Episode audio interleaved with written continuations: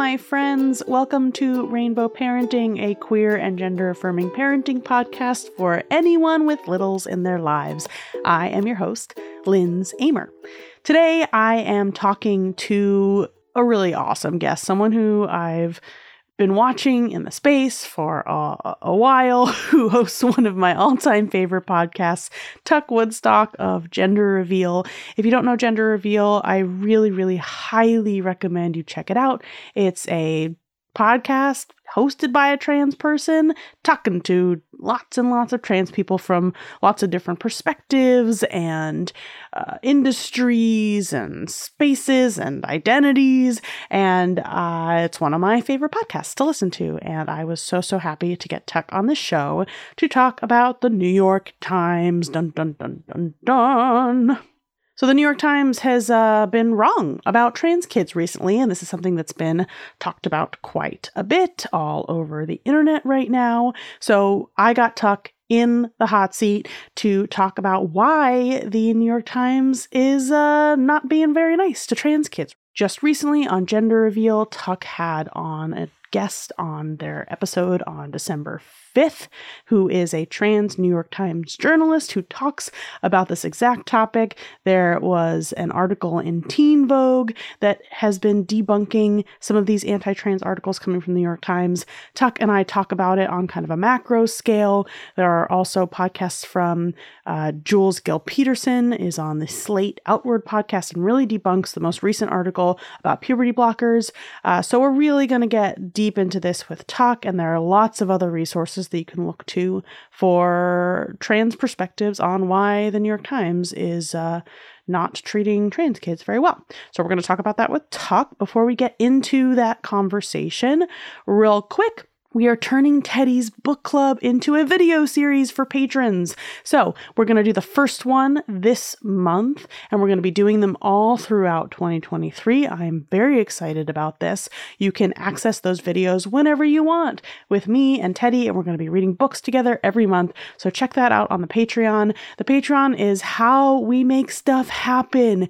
We have over 200 listeners on each of our episodes, and that keeps growing and growing by the day. We're building a community here. And if every person who is listening to this podcast donated to our Patreon, which is $5 a month or $50 a year, we would be getting $1,000 a month, which would make our work sustainable and would help me pay the bills and pay our small staff of all trans and non binary people, including me. And uh, it would be really nice to have a stable source of income like that, that we could really nurture and grow and build community internally because that's what so much of of this work is about. So please, please, please join our Patreon.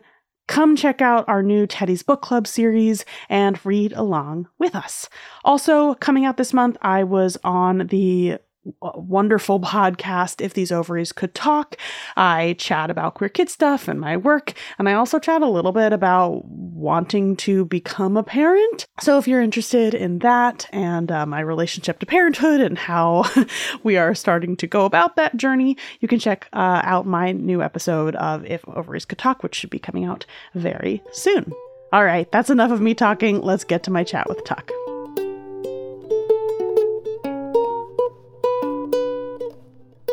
Hello, everybody. Welcome to Rainbow Parenting. I am super stoked about today's guest, Tuck Woodstock of the uh, one of my favorite podcasts, Gender Reveal, um, that uh, you should all listen to after you head off of this podcast if you haven't already. Um, but this is Tuck. Hi, Tuck. Welcome to Rainbow Parenting. Hi. Thanks so much for having me. It's the crossover event of the century. I'm truly, excited. Truly, truly. Um, okay, so let's just jump in, get started. Can you let us know your pronouns and how you identify? Sure. I identify as a problem, and uh, my pronouns are he, they. I a, identify as a professional transsexual. Uh, I make a podcast called Gender Reveal, which is uh, about by and for trans people. And then I also do consulting work with uh, cis or straight people, mostly, although not entirely, uh, about telling stories about trans people in the best possible way. And that is almost the entirety of my work. So, really, all of my work is about uh, being queer and trans professionally, which I do love. It's such a weird thing where when people ask me what my job is, like I'm still surprised. Like I'm like, oh, podcasting and consulting are like not real jobs, mm. especially when it's like about trans people. So it's very strange that that is my job, but for some reason it is. I mean, you're talking to a trans children's performer. that is so yeah, somehow actually wilder. yeah, I I I don't know what to call myself. Sometimes I'm like, I'm a professional gay, I'm a professional trans. Also, mm-hmm. like I work with kids. Who really knows what I do? Just kind of anything that comes at me and people want me to do. and like I'm good with young people and like I play ukulele. That's uh I feel like those are my job descriptors. Um but also more importantly in this conversation in particular, you're a journalist and like that's how I found you initially um through your beautiful Twitter reporting on mm. the 2020 protests in Portland, Oregon. Um uh of the uprising around the George Floyd murder, and mm-hmm. um, have been following you ever since, and have been really enjoying the journey of your work, and uh, thought you would be a perfect person to talk about the New York Times scary music. it is. It's so funny because I I have been a journalist for more than a decade now. I worked at a magazine for many years, or a series of magazines for many years, and when I was working at these magazines in Portland, people would literally ask me, like, what is your career aspiration? And I was like, I don't know. I'm like doing pretty good. I'm having a good time. And mm-hmm. they would mm-hmm. say, Do you want to work for the New York Times one day? Like that was mm. like the mm. aspirational journalist job. And I was like, mm, No, that's not really like the type of work that I do. Uh, but it's so funny now because it just aged so poorly to ask me if I would want to work for the New York Times. Yeah. Yeah. you know, I'm like, no, actually, my job is talking about how the New York Times is doing this wrong. Like, a lot of my job is critiquing the New York Times. Mm-hmm. Uh, I, they would not want me and I would not want them. But, you know, in an alternate universe where they didn't like triple down on being transphobic, yeah, sure, would be great. Why not? Yeah, and I, I am so interested in this because I have an interesting relationship with like journalists and journalism as someone who like gets covered sometimes and can uh, yeah. uh, attribute a lot of my success to a lot of the coverage that I've gotten, both good and bad. And my mm. wife's also a mm. journalist, um, so mm. I am very deeply embedded in journalist community, and we have a lot of friends who are journalists. So um, I'm a big I'm a big journalist uh, friend of journalists, and all that y'all do. Um, so when this started coming up, I I really wanted to talk to someone who could look at it on kind of a macro level. I, for listeners, we're not going to go like too too in depth. First of all, we'll provide context for what we're talking about just a second, but um, we're not going to get like too too in depth on like the micro of each of these articles that we're talking about to like fully dissect things.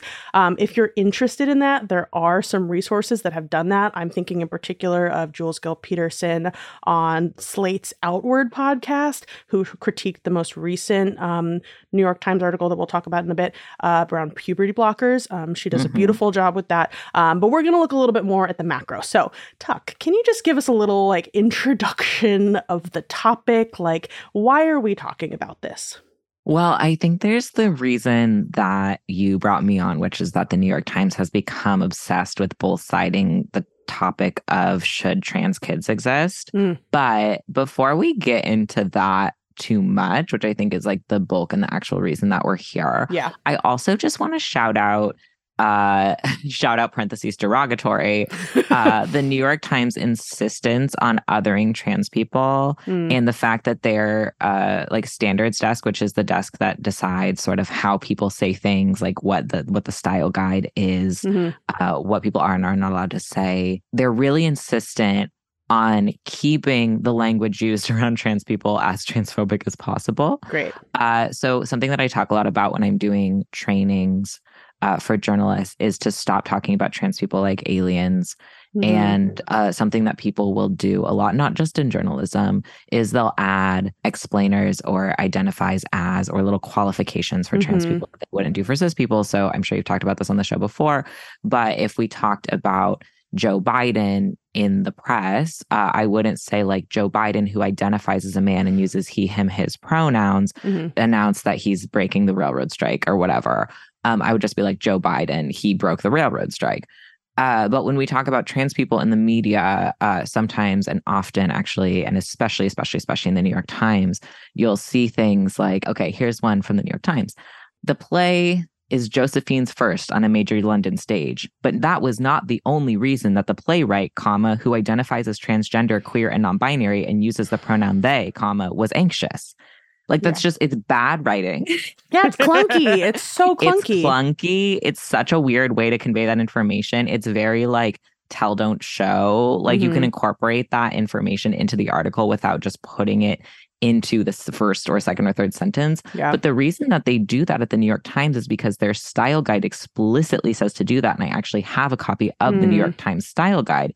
And so it actually tells people that every time they use they them as a pronoun for example they have to explain the quote non-traditional usage so they actually mm. have to do that weird um, aside and then in addition to that um, it has in their style guide still to this day uh, many readers remain unfamiliar with other terms of gender identity, including cisgender and non binary. When such terms are necessary, include a brief explanation. Uh, they also um, describe singular they as a variant, which is really funny to me.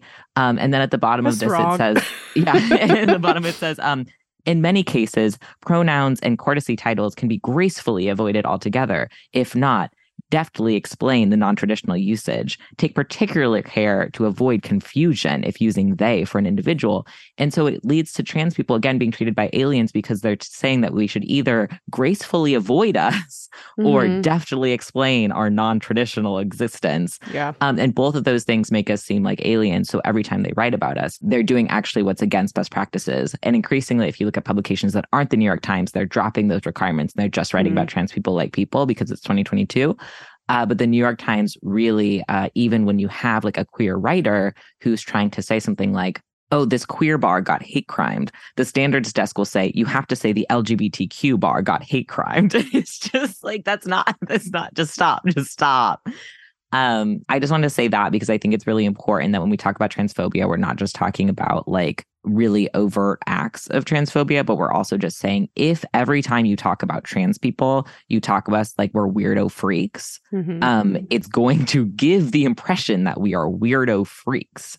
Uh, and if you talk about us like we're normal and you're talking about us the same way that you talk to everyone else, then that subtly gives your readers the impression, oh, it turns out that I can just read an article about trans people without having to like stop and relearn gender. And that's actually a really important thing to do to sort of normalize the concept of trans people. But the New York mm-hmm. Times does mm. not yeah want to normalize the concept of trans people yeah and i think what you're speaking to is like how the transphobia particularly of the new york times is a systemic problem throughout the mm-hmm. entire paper and every single section and not just each of these specific articles that's coming out right. and like you know, leaving a particular impression about top surgery or puberty blockers. Like, this is about the language and that they meaningfully and like purposefully choose how to like contextualize transness as a masthead and not just with individual bylines. And uh, right. Uh, yeah. Well, yes, exactly. Because I mean, I will criticize Emily Bazelon and Pamela Paul and these people that have written these especially egregious articles, but mm-hmm. I do mm-hmm. want to say that not everyone is doing this. And so I do want to emphasize they have queer reporters there and they even have trans reporters there. And the trans reporters tend to quit. And the mm. reason trans reporters tend to quit is because they're trying to write about trans people in a normal way. Whatever mm-hmm. their beat is, they're trying to seamlessly incorporate trans people. Yeah. And then they're having fights with their editors and the standards desk. And the standards desk are saying, no, you absolutely have to do this weird transphobic thing. And so it actually creates a hostile workplace for trans journalists because mm. they are not allowed to write about their own communities in a way that doesn't harm their own communities. And so it's not to say that every New York Times writer is transphobic. It's saying that, like we're saying, like every New York Times writer is forced into this pipeline of transphobia. And if you do happen to catch an article uh, by a New York Times reporter that does not do these weird uh, dancing around trans issues, which does happen, it's because they snuck it past. you know, it was like despite mm. the standards of the New York Times rather than because of them. And these conversations are had between trans and queer reporters at the New York Times and the standards desk and senior editors um, all the time. So we also can't say, like, oh, it's because the New York Times doesn't know better. The New York Times has been told over and over and over again, and they're actively choosing not to listen. And I think that's really important too, because when I first got into this, it was more of a, oh, nobody knew what to do. And we can see Mm. over the past like four or five years, there's this bifurcation where instead of like, oh, no outlets know how to cover trans people, some outlets actually cover trans people really well now. And that's so Mm. cool to see. And the ones that aren't doing that are doing that because they intentionally are choosing not to. Do you want to shout out just like a couple of good ones that you like? I mean, it it also varies, right? Because transphobia can come out Totally. of anywhere. Um, Time Magazine has done great work, which is almost just making up for the work that they did in the past. But um, Time Mhm. Magazine has done great work. The Washington Post sometimes does great work and sometimes not. Um, Mhm. the if you're talking about smaller publications, the 19th has a lot of trans writers and is doing really, really good work. But in general, even just like NPR and OPB member stations are sorry, OPB is my member station from Portland. NPR member stations such as OPB, um, it's really hit and miss. It just depends who's in Mm. your editorial team, right? So, like, I want to say Oregon Public Broadcasting in Portland like does really good work generally, and that is because they have a few key people that are making sure they do really good work. But other NPR member stations uh, can be doing totally different work. So, like, uh, Stell Klein was an NPR affiliate host who got literally fired for being transgender like a year or two ago. I can't remember how Ugh. time works. Um, so it, it's it's it's hard to say like this place always does good work. Yeah. Um, but there are definitely places where their internal style guide is telling them to be normal and chill and good instead of Mhm. their internal style guide is telling them to please be as transphobic as possible, which for some reason uh, is seems to be the New York Times uh, sort of like we're going to die on this hill. Yeah, and I appreciate you bringing up uh, like names like NPR and Time and Washington Post because I think like there's a big difference between talking about the 19th and like something like Autostraddle that's like queer Mhm. and trans like run and Mhm. owned versus like the New York Times and like these large mastheads that have incredible influence. And I, I want to just speak just quickly about like the New York Times itself as an entity and like why it's important to talk about the New York Times specifically and like its influence and why it like really sucks that like this is where this like I don't know quote unquote battle is happening around transness in journalism. When you say I want to talk, do you mean I should talk? Yeah, yeah, you t- you you speak, please. okay, great, perfect. I'm here I like, don't want to cut you off. yeah, absolutely. Okay, there's so many reasons for Mhm. this, but I would say the broadest one is just that the New York Times is considered this paper of record and this standard in journalism. And so you can see the influence in other publications and other institutions, as well as on an individual level. So let's try to go through those very quickly. Mhm. As far as other institutions are concerned, the best way that I have seen to influence the way that other publications are covering trans people or any topic is to show them a comparable publication and say, hey, these people are doing this. Mm. And so uh, it was harder when everyone was talking about trans people like they were weirdo freaks. Now that there are a lot of good articles about trans people, it is actually a lot easier to go into a newsroom and point and say, look, people are doing really good work about trans people and they're publications you respect, like the ones we just listed, Yeah, right? precedent. precedent exactly so you know i was working with this american life on this story about a trans child and uh, i don't think i signed an nda no. And um, and they um they originally were basically doxing this kid. Like they had his first and last name and a ton of identifying information. And i was able to say not only like here's why i don't think you should do this but like here's all these places where it is in their uh, field guide their style guide to not do that. So i can point to Mm. publications that you respect who would also not do that. And that proves that I'm not just like a weirdo who's like, oh, well, I don't think you should do this. I'm like, no, it's actually best practices to not do this. Mhm. Um, when the New York Times insists on doing like overtly transphobic or even implicitly transphobic language, um, other places replicate that because they Mhm. use the New York Times as their style bearer. So I actually have friends who went to, I believe it was Fordham University years ago, and they were trying to get their school paper to talk about trans people in a more uh, accepting way.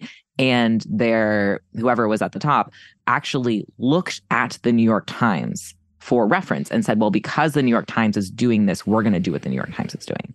And so the trans people on the paper were forced into using this sort of weird transphobic language because their whatever teachers, mentors, bosses were taking cues from the New York Times.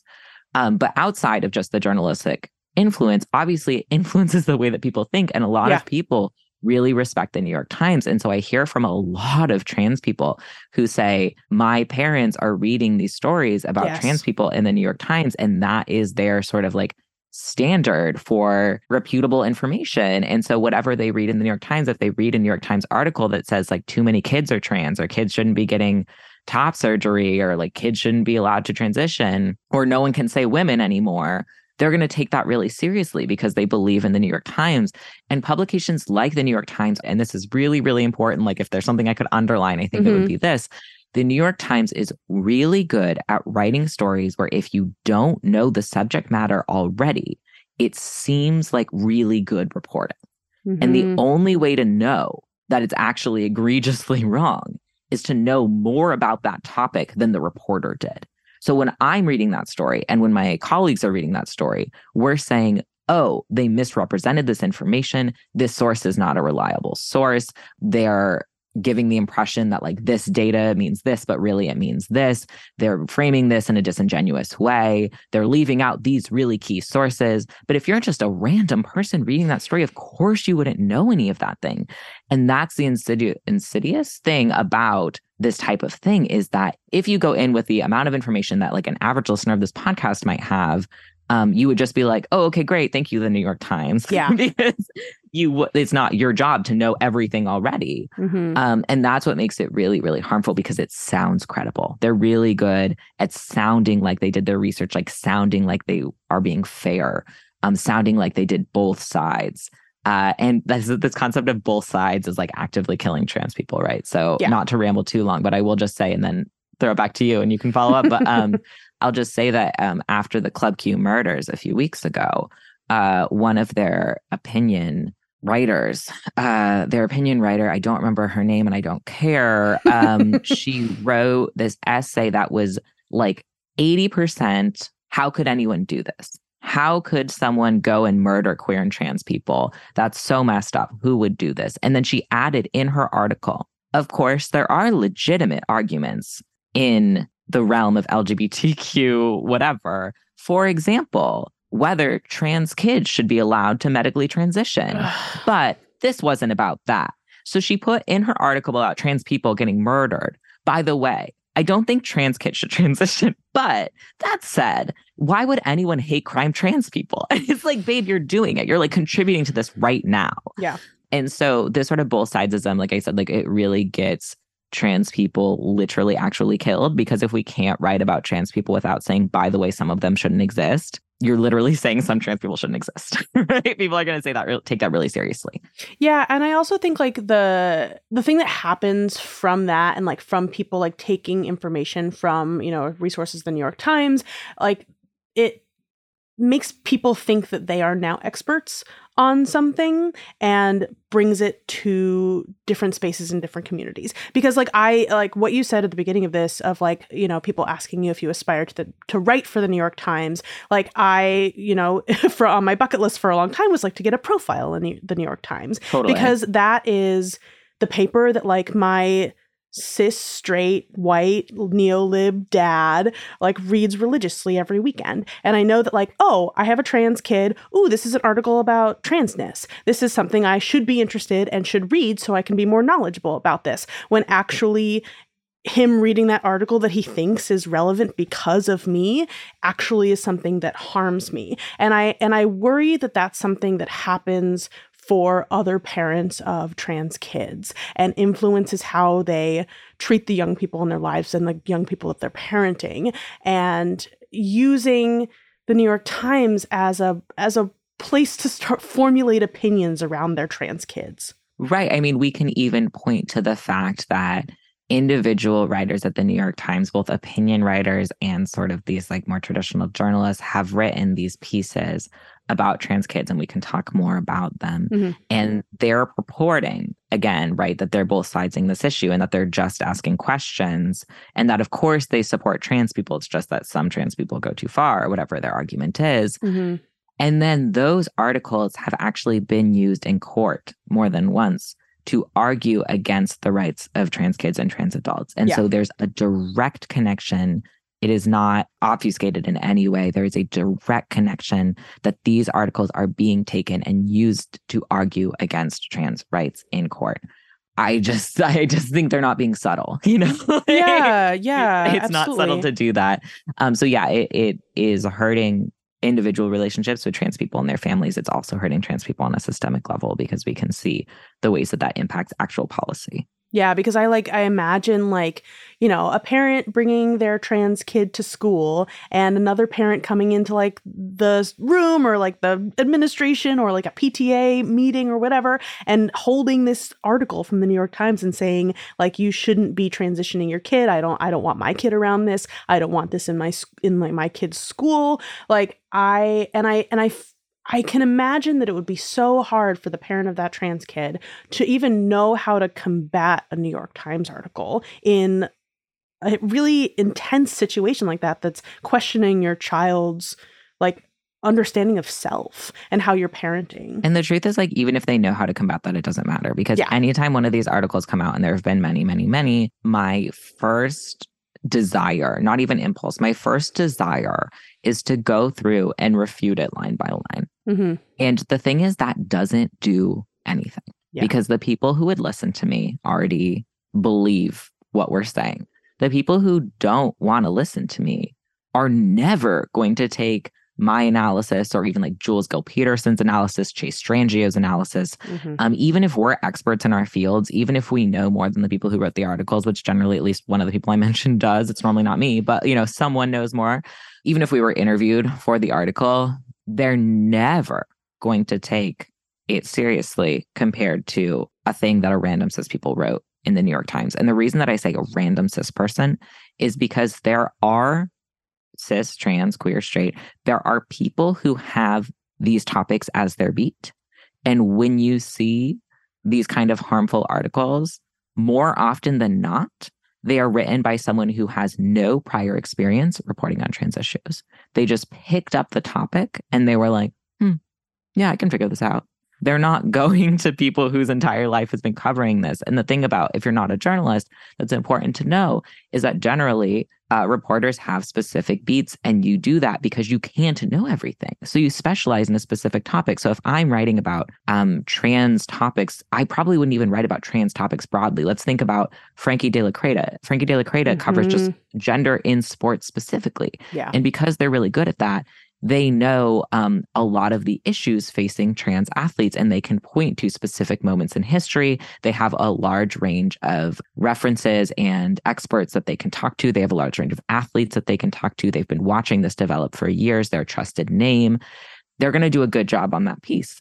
Now, the New York Times could just send a random reporter who doesn't know any trans people or the history of trans people um, to cover trans issues in sports and they wouldn't have this background information. They wouldn't have the knowledge of who to talk to or what the historical context is or the social context is. And yet that article would reach more people. Mm. Uh, because it's the New York Times, and then it would be seen as more credible than anything that Frankie would write. And so it's it's just really hard because we don't actually value expertise. We just value what's perceived as expertise, which is mm. what is the paper? what is the name of the paper you're writing in? Yeah. And if the paper you're writing in is systemically discriminating against the experts in the field that you're talking about, then like you're never going to get good quality information. What incentive do trans people have to talk to the New York Times at this point? You were talking about, oh, I, I had in the past I had aspired to maybe get a feature in the New York Times. Um, I was, mm, I don't know if featured is the right word. I was included in a New York Times article a few years ago. Mm-hmm. And I was included by a friend of the family who herself is a is a lesbian. And so I was like, okay, like dyke bonding, like this will be okay. This is yeah. a safe space for me. Um, two things happened. One is that she misgendered me throughout the piece, despite me like explicitly telling her yeah. what to say. The other thing is she just lied to make me sound more aggressive and unreasonable. And she actually fact checked it with me. So she said, Hey, this is what it's going to look like. What do you think? Which is like a weird thing that journalists aren't supposed to do. And I was like, okay, one, you misgendered me like a hundred times. But two, I didn't say this and this isn't true. And instead of changing the thing, which was basically like Tuck bullies people on the internet when they have gender reveals, I was like, I don't do that. That's not a thing that I do. And she's like, hmm, well, I'm going to leave it so, you know, I was in the New York Times, but it's it's not something that's real. It's not true. Mm-hmm. The thing that was in the New York Times is not the truth of my life. It's something that was created by a cis person to make a trans person sound more aggressive and unreasonable. Yeah. Uh, and so it just becomes really dangerous for trans people to talk to, again, the paper of record. And that means that the paper of record doesn't have trans voices because it's dangerous for us to talk to them. And then they're just talking about us instead of to us. So it's really, really hard to figure out a solution to that. Yeah, I'm and I I promise we're going to get to the actual articles. But before we, before we get there, I there's something for me that's coming up here around like why do journalistic ethics just get thrown out the window when it comes to trans people? Yeah, I would love to know because I ask myself that all the time and I would literally just say uh, to myself and to my friends like what's the point of being a journalist if your thing is to uphold the status quo and my friend Kay Rambo, who is a trans journalist who's currently the editor in chief at Street Roots in Portland, uh, which is an incredible publication that does really good work. Um, Kay Rambo actually solved this this question to me in an interview with a different journalist, and what they mm. said is that there are two types of journalists broadly, not to bifurcate anything, but there's two types of journalists, and one of them is there to speak truth to power and to like uplift marginalized voices, and the other one is to actually seek greater proximity to power and mm. ingratiate themselves to power so that they also become powerful. So when you think about cop reporters, uh, which Kate was at one point, um, you can be a reporter like Kay, where you're like, hey, the cops are wrong and lie. or you can be like the other cop reporter in Portland who is like, here is a cop press release. We love the cops. Here's all of these good things that the cops do. And you know who has Yikes. more money and power? It's the person who loves the cops. Like she has much more power now than Kay does because she's ingratiating herself to power. And so I think when it comes down to a question between like ethics and transphobia, people are going to choose transphobia because you actually can get a lot more powerful by doing transphobia than you can ever be powerful by standing up for trans people. Like that hasn't really like gotten anyone any additional power in the history of you know western civilization. Like being like i think trans people are people who deserve rights has never like gotten anyone anywhere in terms of systemic power. Man that would be nice. Wouldn't it be so fun and cool? But that's the thing about the new york times is the reason that it's not going to change is that they have no incentive to change because it doesn't mm. challenge their power as an institution. When trans people go hey could you maybe um treat us like human beings and stop telling people to do genocide against us? They're like mm, we have no incentive to do that. Yeah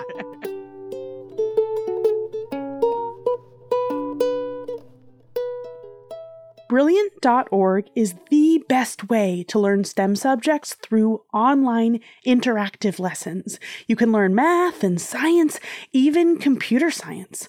Brilliant has thousands of lessons with new ones added every month.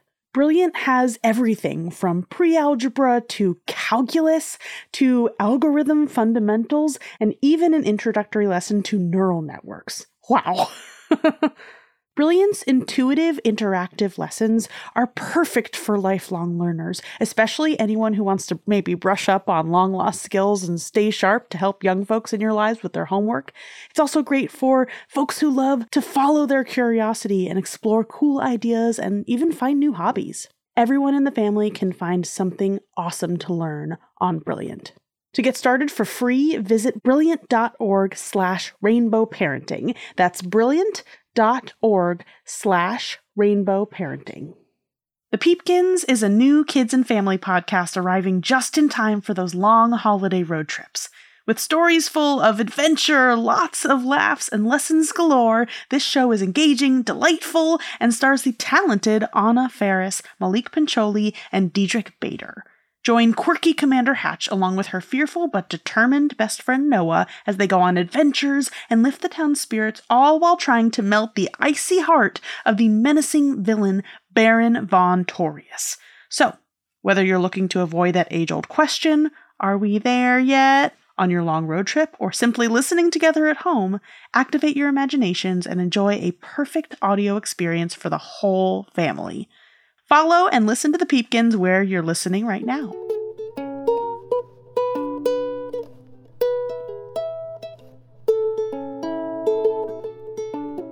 You know, I was uh, and starting to get into some of the articles. I I was like this most recent one that came out around puberty blockers I, mm-hmm. I, a week or two ago. I was so disappointed to see what's her name, Meg Twohey's byline on it, who um, famously was part of the expose uh, on Harvey Weinstein. Um, mm-hmm. And I.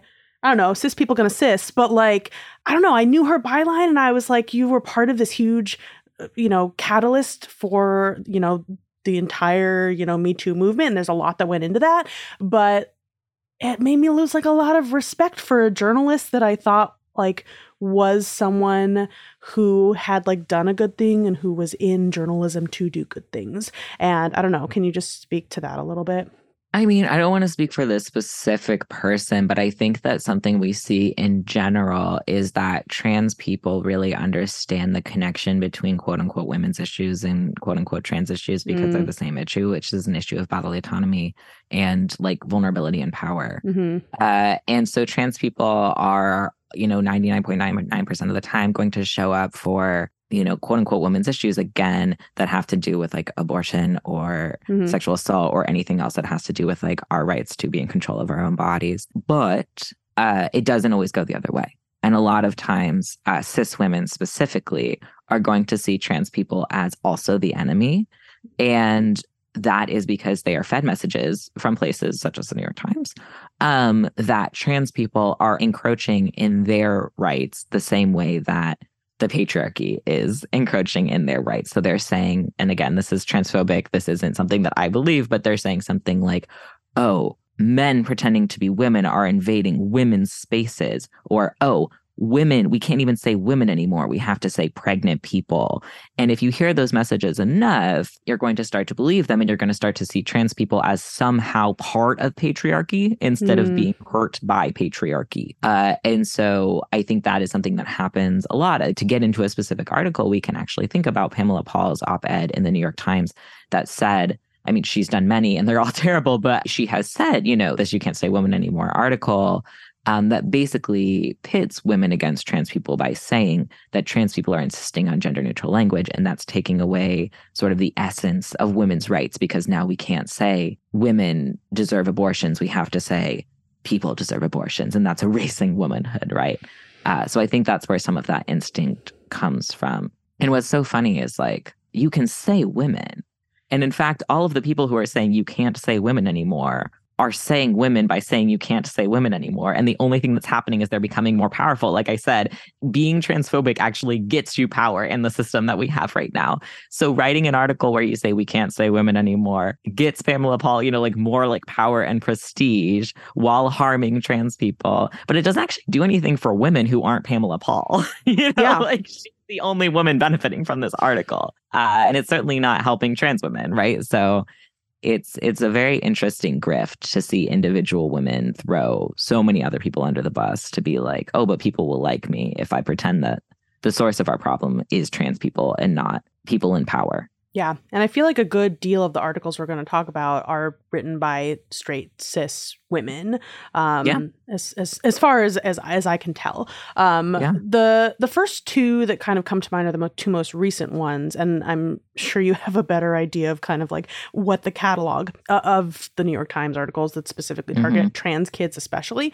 Um, but the two that come up for me are most recent that are the one about um, puberty blockers that came out like mm-hmm. a week mm-hmm. or two ago. And then the one about minors getting top surgery. And I'm, first of all, like if you can fill out some like other stuff that's been happening. And I'm just, I'm just really curious about why why they're looking at trans kids so specifically. And a lot of it's around the medicalization of like transition of trans kids.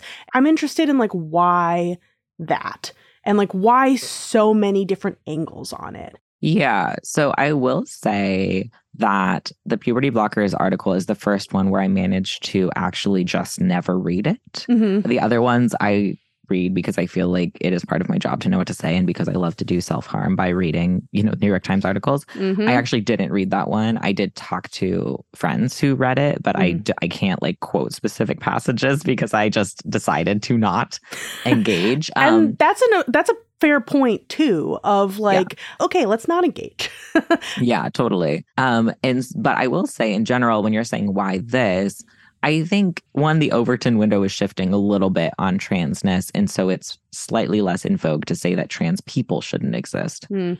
Um, so they're looking for a more vulnerable target. And to that end, if you say that something is hurting the children throughout time, throughout history, it is very easy to galvanize people for your cause if you say it is hurting the children. Yeah. Uh, and so that's easy to rally around. It's also just children are so vulnerable, right? Yeah. Even if children are trying to advocate for themselves, uh, we don't listen to children in this particular society. Uh, and I actually like a lot of what Jules Gill Peterson had to say on our episode of Gender Reveal, where we talk about the way that both the left and the right tends to not really consider the rights of children when talking about what should happen to trans kids, Yeah. uh, because even the left tends to do a sort of protectionist model.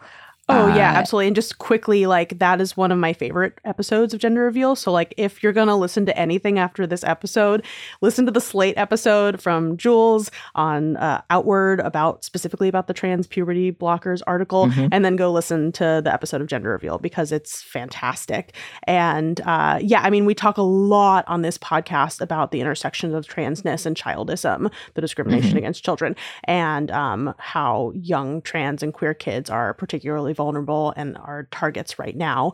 Um, and Right. it's interesting that the New York Times has very particularly uh, kind of caught on to this um, targeting. I don't know how else to say it. Yeah, I think it's just the easiest way to do transphobia right now. Mm. Uh, like I, I joke sometimes that it's too bad that I'm so old that the New York Times and the turfs and whatnot don't care that I'm a transsexual because it would be funny to sort of like make direct eye contact with them and be like, I'm your worst fears. But they don't care about me. Like they don't care if people in their 30s are transsexuals anymore.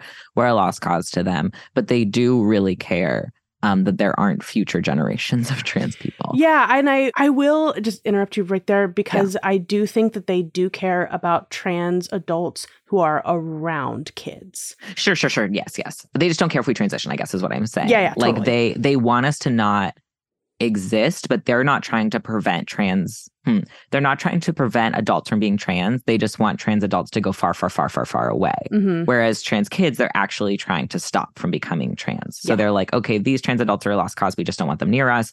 These trans kids, we can like save from transsexuality. And it's just so easy to fearmonger if you don't know anything about, you know, the way that transsexuality works for kids. It's very easy to fearmonger, right? So we see all of these Mhm. politicians and all of these regular, you know, non-politician civilians as well where they're like, how could you support the genital mutilation of children? And it's like, well, nobody's doing that. But it's really easy if your argument is, I don't want children to have genital mutilation. Like that implies that your opponent wants children to have genital mutilation. So it's really easy to feel like you're correct in that argument, right? Like it's a really easy win. It's the same way that like calling queer and trans people groomers works because if you're arguing against that, then like they're like, well, you're implying that pedophilia is okay, or you're implying that grooming is okay, and thus we win. It's really easy to convince yourself that you're right when those are sort of the stakes that you've st- like created for yourself. And so, yeah, I think it's just it's just that people, including these reporters at the New York Times, are deeply transphobic. Um, they maybe don't see that part of themselves. And so instead of just like naming, oh, I don't want there to be trans people, they're creating these scenarios in which they can like logic themselves to be like, well, who who would support who would support transsexual children? I'm just protecting the children. I'm just waiting for them to be adults. Um, and it's really easy to sort of create that logic, but that doesn't mean that it's correct. you know? Like, Mm. it just means that it's convenient. It has been very, very interesting because, as you're saying, it is mostly straight, cis, white women who are writing these articles. And I am just really interested in uh, sort of who these women are outside of this because some of them have been really respected outside of these particular articles. And it does feel like a big letdown. Yeah. Um, and then some of them aren't. Like Pamela Paul is an opinion, like an op-ed columnist who is married to Bret Stephens. So we're like, okay, I understand why you're writing these absolutely unhinged. Like she wrote something recently about how kids these days were saying that we should use the word queer instead of gay and how that was a hate crime Oh, actually. oh, I and it's like, that. babe, you're straight. Stay in your own lane. Get out Stay over here. Get out Get of our baseball. exactly. um, but there there does seem to be this impulse where this specific set of people have been inserting themselves into this issue. And I don't I don't know exactly what it is. Like I have a lot of theories. I think a lot of these people are sort of used to being the most marginalized person in the room. And then when they aren't, they can't Mm. handle it. Um, I think some of these people are genuinely misled by, you know, their peers in media and like think this is actually a big issue.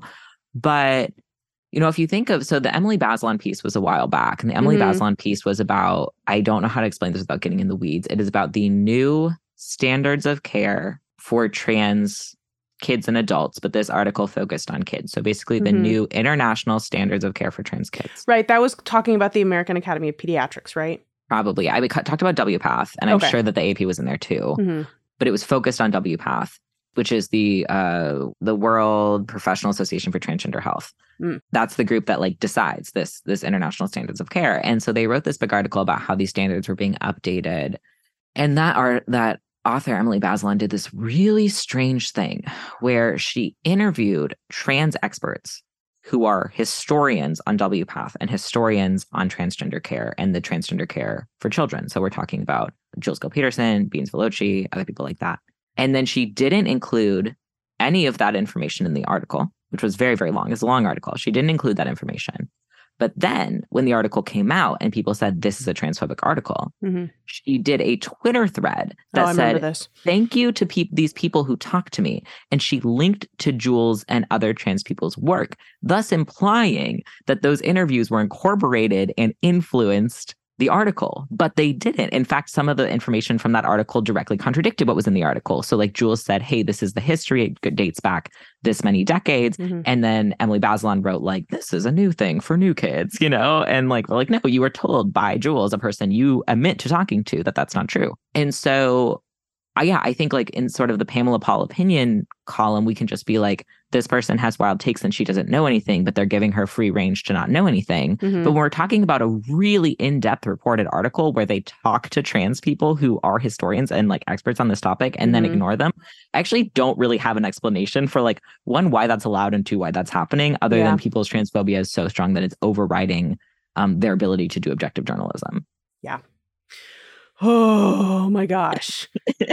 Big deep breath cuz like this is a lot and it's hard Mhm. and heavy and it like it sucks to be at the whim of an institution that has so much influence and yet just continues to do incredible harm and Mhm. like it doesn't feel like there's a lot we can do about it except like edu- like have conversations like this publicly and like educate people on like why this institution sucks um and like why the practices of the New York Times are terrible when it comes to this in particular. And I'm just kind of wondering like what are you looking for as a way forward? Like uh, I mean like with the New York Times but like also with like transness and journalism and like that relationship moving forward because I mean, Club Q just happened. Like, Yeah. drag story hour performances are becoming the Mhm. new abortion clinic. Like, I- I'm personally very scared of potentially going to tour and do children's performances in June, especially around my book and like the public platform of it all. Like, it's a really, really scary time right now to be working with and supporting and uplifting trans kids. And that is wild to me. And I don't know where this question is going necessarily, but like hopes and dreams for the future and like helping. God, I mean, first, I just have to say, and this doesn't, this is maybe like alarming to your listeners, but I think this is how trans people tend to operate. Yeah. Is so Club Q happened and trans and queer people got murdered, although weirdly, straight cis people were also there, which I like, you know, I just have a question. This is a side note. Mhm. Um, some of the straight people who were there were there with their families, and I have never in my life heard about straight people going to queer bars with their families. Is that a thing?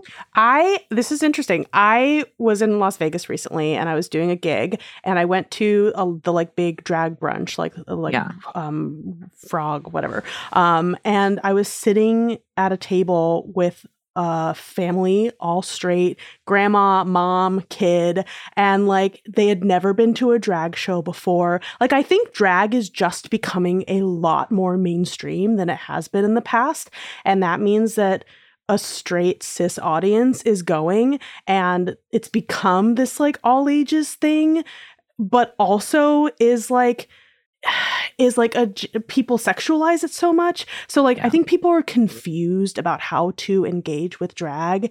specifically as an art form because it can be so sexualized but it can also be all Yeah. ages. So i think like people just like don't get that. And that doesn't Yeah. necessarily answer your question, but like that's kind of how I've been thinking. Yeah. That actually makes so much sense. I'm actually thinking of like adult cartoons where it's like, okay, Yeah. okay, you know how some cartoons are for kids and some are for adults? Drag is also like that. Mm-hmm. Well, and that's a great point too, because I, I'm very in like the animation world, Yeah. and like animation is a medium. Not a genre. It's an Yes. artistic form. It's not for kids. It's not for adults. It's a way of expressing a story. And that's Mm-hmm. the same with drag. Drag is a medium and it can adapt to different contexts and different audiences. And I, I think that's actually a really, really great way to put it because I think that people don't think about drag as a medium of artistic expression. They just Mhm. think about like the kind of show and like a bar or a library that you would go to, and they see those two spaces, and like those two spaces do not exist in, cannot exist in the same medium and or in the same genre because I mean that's true. you can't have a bar Yes. at a library. There's a reason for that. Um, Yes. But I think people are have a hard time shifting the medium between those spaces. Yeah. Uh, so anyway, that is Yeah. that is actually so so interesting. But I'm going to go back to what I was just saying, but also think about that still. Uh, what I was going to say, which was just like my dark little joke, is like Club Q happened and trans and queer people got murdered. Uh, but then like the next day there was like a bunch of there was a mass shooting in a Walmart. So I was like, Mhm. look. You can get murdered going to the club, but you can also get murdered going to Walmart. So like you may Mm. as well go to the club. like you Yeah. may as well, oh you know. God! But um the gallows humor is necessary. exactly i'm like uh anyway all that all that said uh we were talking about what what you can do and i think just like the future of trans journalism and Yeah. like kids and stuff. Yeah. well i was i've been talking to a few different like anarchists lately dean spade and margaret killjoy who seem on completely different planes on paper but are actually talk about a lot of the same things Mm. and one of the things that they both talk about a lot is like how anarchism is based in in people power and you know mutual Mm. aid is an anarchist concept and so when we're thinking about what we have to like fight against institutions or even just to like make our lives more bearable when institutions are like seeking to harm us i think we can't always just be like this will never be okay until we bring down this institution although that is true. But we can think about like how are we building the numbers of people and the community and the relationships in that community that we need to eventually bring down this institution? So when i'm thinking about like how to combat misinformation about the new york times. I can't write an article or make a podcast that by itself is going to get the audience of the new york times we already said this and if i did Mhm. people wouldn't listen to me but what i can do is make information and make connections and then look at ways to spread that information in community. So like I'm on your show right now. You know, like this is this is an outreach that I am doing. Hopefully the people who listen to this um they can take this podcast and other episodes that you've done and episodes that I've done and other work that Jules has done, for example, Mhm. And share that with their friends and say, Hey, I really trust these sources and I've learned a lot from them. And, you know, when next time we're talking about the New York Times articles, here's some sources that I found. And not only share them, which is great, um, also give them like five dollars. Like, you know, like I have a Patreon. I'm sure you, you have some way to give you money as well. Yeah. And we don't have New York Times money, right? Like we can only do this um if people We are but supporting us. freelancers. Yeah, exactly. like I am paying for healthcare out of pocket, right? So Mhm. like if you find sources that are useful to you, the best thing that you can do is tell other people about them and the other best thing you can do is give them like $5. And I think that is is truly the thing that I have to look to is saying like Mhm. okay, on a widespread level there's like so much ground that we need to cover and I never feel worse than when I'm like looking at the quote tweets of something about trans people and see like hundreds of people that just hate trans people oh yeah. being like, how would you support this? You know, how would you support, again, like the mutilation of children? But on the other hand, I can look to the fact that this straight family went to a drag brunch, which actually rules. Like, that's so cool. Or I can look to like the fact that all of these people are listening to your podcast. Like, that is really, really cool that there's an audience for this podcast that you make. Um, because that is so. a bunch of people. yeah. Well, there's a bunch of people who are saying that this is important to them. And like, that Mhm. is really, really cool. Or any, you know, anytime I see, you know, someone share an episode of Gender Reveal or Mhm. whatever, that's really valuable to me. And so I think, yeah, like I, I'm just reiterating what I already said, but I think that like the best way we can do anything is through numbers. And the only way that we can make um, the New York Times at all the only way that we can make this stop is by making it like actually hard for them financially. Mm. And so mm. that's like unsubscribing from the New York Times and saying, yeah. This is because of transphobia. Yeah. And then getting everyone else to do that, but also just supporting other publications so that the New York Times is not um, the only source of information and yeah. is not like the most respected source of information uh, and just doing that work slowly over time. And like, can we do it fast enough to avoid this weird fascism? Probably not. But do we got to try anyway? Yeah, we got to try anyway, baby. Yeah. and like, do it. speaking as someone who loves Wordle and like has done the mini, yeah. the mini crosswords, like, oh man, it is such a hard thing to break up the New York Times because they are just in so many different spaces and there's oh, yeah, so much sure. content. Like i used to love reading the arts and culture section and like that's where i would like love hearing about new art and like theater and like movie reviews and all this stuff. Like they have so much that they cover that it is hard to cut the cord with them. And uh, uh this is us encouraging you to just do it. Yeah i mean i also have like i was talking to my friend about this it's so funny is like i have a lot easier time Mm, let me just give examples because I don't know how to phrase this. So, yeah. like, I'm like, okay, I have Netflix, a company that is taking all of their money and giving it to transphobes, and I have yeah. Spotify, a company that's taking all of its money and giving it to transphobes. Yep. Um, but I don't use Amazon because I feel like that's hurting other groups of people, and like I don't, I'm yeah. vegan because that's hurting other animals that are like and other people like slaughterhouse workers mm. that are not me. And so I think it's easier to be like, well, I can do a little transphobia as a treat, but I like can't do these things that hurt other people. And so that all that said is like I think that if anyone deserves to still get well, Wordle's free, but like I think if anyone deserves to like still do Wordle, it's trans people, and that cis yeah. people are the ones that actually have the burden of like you actually can't compromise in these things. You actually cannot support these institutions mm. that are harming trans people as cis people. That's like ethically not okay. We, as a little treat, because there's much fewer of us and we're really having a hard time, yeah. we're allowed to use Spotify. It's okay. yeah. No, I think that that's a really like I don't know. I want to say like a healthy way to look at it, and like not necessarily. I don't know if that's the right word, but I I think in a way of like giving yourself a little bit of grace. Um, yeah.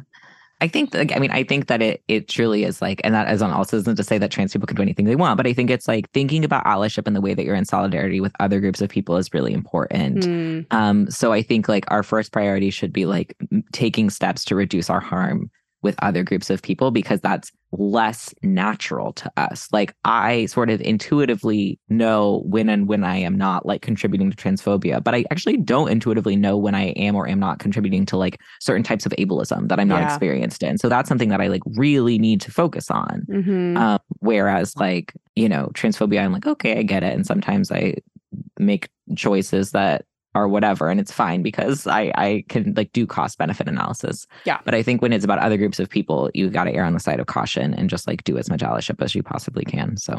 Yeah absolutely.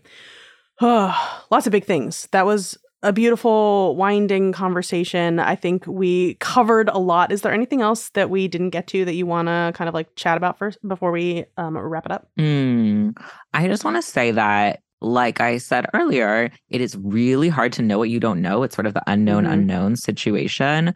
Um, I think the best way to remedy this is to follow a ton of trans people on whatever platforms you use, whether that's mm-hmm. Twitter, RIP Twitter, um, yeah. Instagram, podcasts, whatever, because you'll hear us talking about the things that those kind of articles mess up but also like gender reveal for example as a podcast like we can dive into these topics deeper if we want or need to.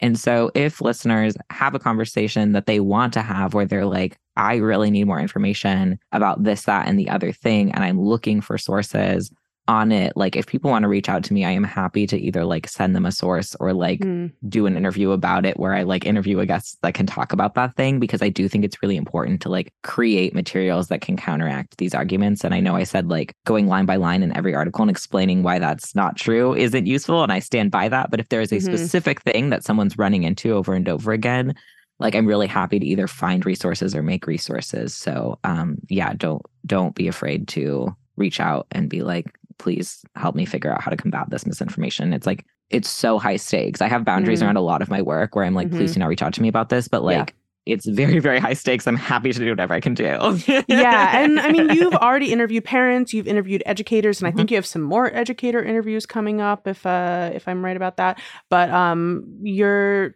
you're having those conversations and trans people are having those conversations all over the internet wherever we can um uh, or at least we you know have the spoons and can do that mm-hmm. emotional labor on like a wider scale um but yeah just i think that that's like a great takeaway of like just listen to trans people, especially when it comes to trans kids. Cause I think like, I mean, there's even for the trans community, I think talking about kids is hard because we're systemically kept from children.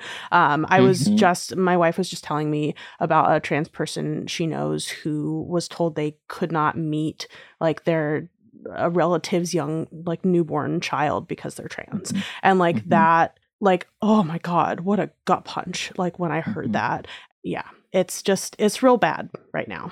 Yeah, and I have I have interviewed a lot of trans parents on gender reveal, and most of the time I'm not interviewing them about being parents, but then it comes up. So we actually have um, genderpodcast.com slash starter packs. We sort podcasts by topic, and I think we separated out a bunch of the interviews that have parent conversations. And then we also have more parent conversations that aren't in that list. Uh, and I just think it's really fun to get to hear from trans adults the way that they're parenting. Um, a lot of them are parenting trans kids or kids that they've decided to they them until otherwise noticed. Mm-hmm. Other parents, other trans parents of kids are not doing that. Mm-hmm. Um, and I think that is also useful to be like, look, there's not just one way to do this. There's actually yeah. a lot of ways to do this. And as, yes. as long as you're doing this thoughtfully, that's what matters.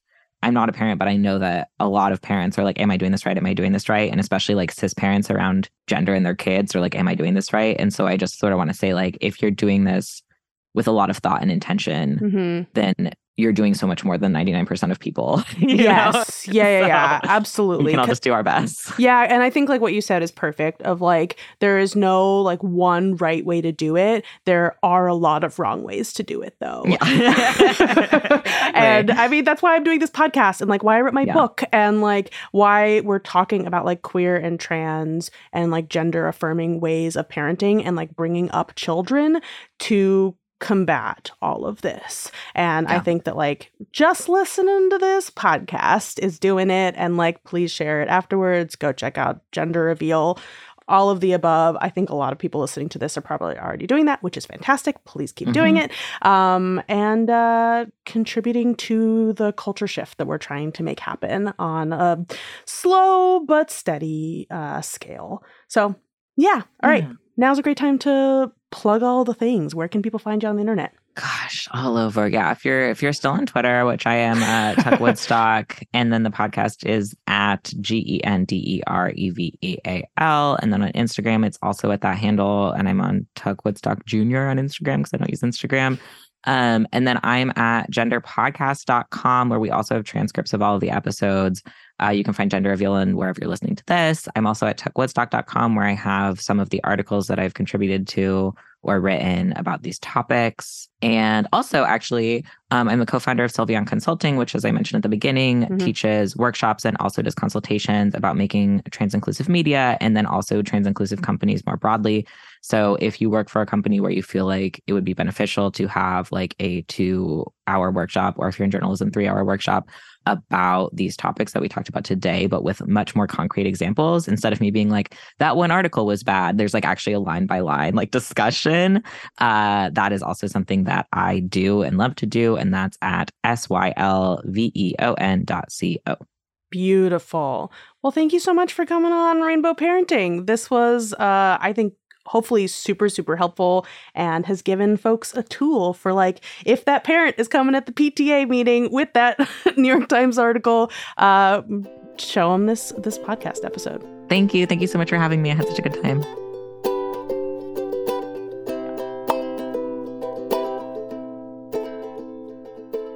Wow, wow, wow just so much good information. What an awesome conversation with Tuck. I so, so enjoyed that. And now, hopefully, you all have some tangible resources to help combat these New York Times articles that I'm sure you are encountering in your day to day lives.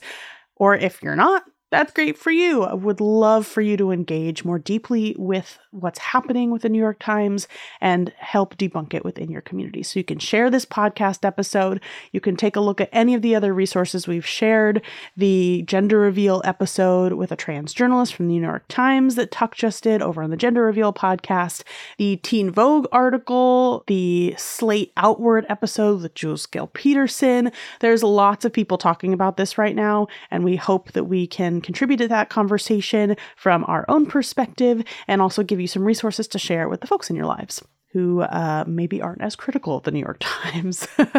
uh, thank you so, so much for listening, everyone. You can find Tuck in all the places. Please go listen to Gender Reveal. It's an incredible podcast.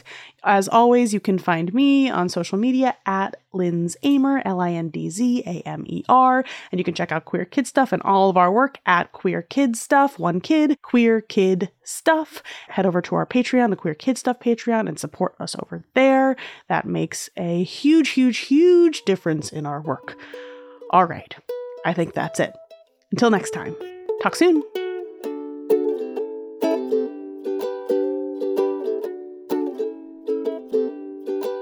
Rainbow Parenting is hosted and created by me, Lindz Amer. It's produced in partnership with Multitude and is edited by Mischa Stanton. The theme music is by Amanda D'Archangelis, and the logo artwork is by Abe Tensia.